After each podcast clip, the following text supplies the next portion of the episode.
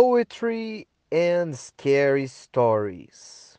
Pois é, talvez um mix não muito comum e talvez algo que você acha que não tem nada a ver, né? Misturar poesia junto com histórias de terror. Pois é, esse podcast de hoje veio para surpreender a gente, porque a gente estudou junto aqui no CCAA duas coisas aparentemente que não tem nenhuma conexão, mas que aparecem agora para a gente no mesmo período histórico e com duas apresentações incríveis da Laura e da Lauriene.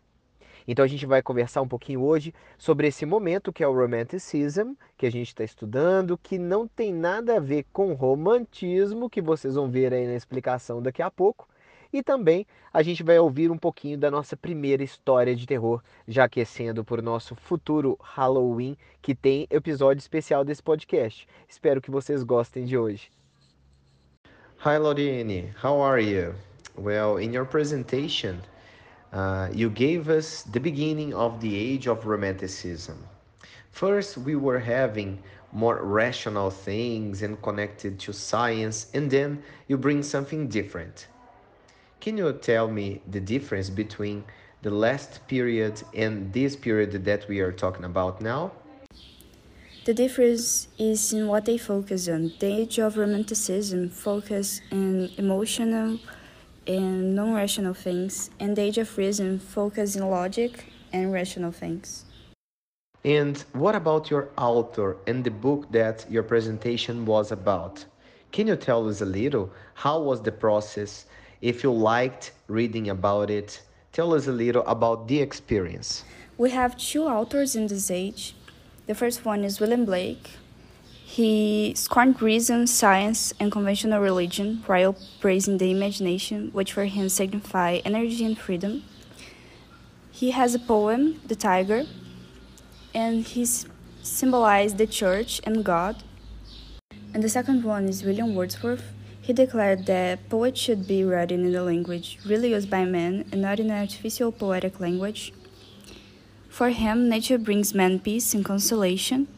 And in page 54, we have a passage selected from Lines Composed a few miles above Tintern Abbey, one of the poems in the lyrical ballads. And in this poem, he has returned from the city to the country of his youth and stands in a hill observing the natural scenes below him. I don't like poetry a lot, but reading this chapter was pretty cool because I it gives me more contact with poetry. And was a cool experience because when we study this moment in history we just learn about the facts that happen and the things that happen. And we don't learn about what people think about it what people were feeling about it and it was pretty cool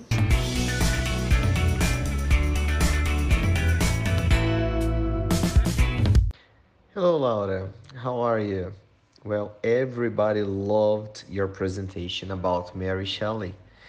How was this experience? What did you like the most in the process? Well, thanks a lot, Bruno.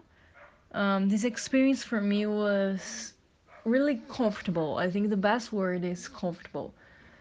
Because horror for me, like these things about scary stories or maybe scary movies, this aesthetic of horror for me something really attractive, something that I really enjoy watching or maybe doing something about it because for me like the best topic in books, in movies, in basically everything.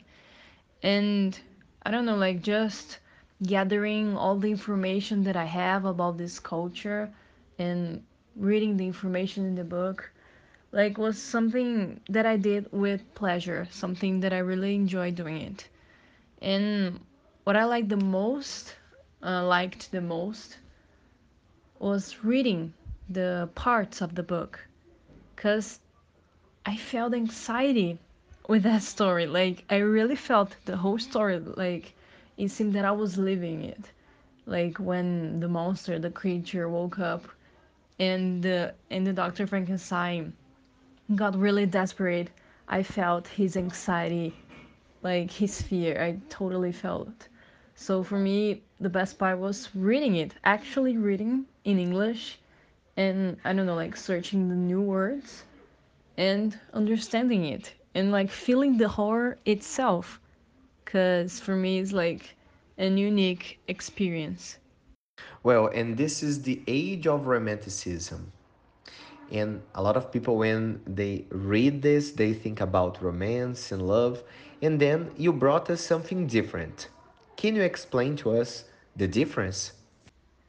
when we just say like romanticism many people think automatically about romantic stories like pink and shiny stories with cute couples and happy endings and everything related to this world But when we talk about the age of romanticism, in British literature especially, we're talking about not about like just these good feelings, but maybe more further these feelings. We're talking here about something um, very intimate of human beings, something subjunctive, and even like with bad emotions, bad feelings, something creepy, scary. And like in a nutshell, it's about emotions, but not just the good ones. It's all the emotions that we can have in a very intimate way. So like um this story that we saw in this chapter, Frankenstein, we see the most like horror. We see like fear, these emotions that they're not good. Like they, they are actually very bad. And this is one of the um, the meanings of romanticism, one of the characteristics of romanticism. Uh, when we focus what is the meaning, what is happening in humans' mind.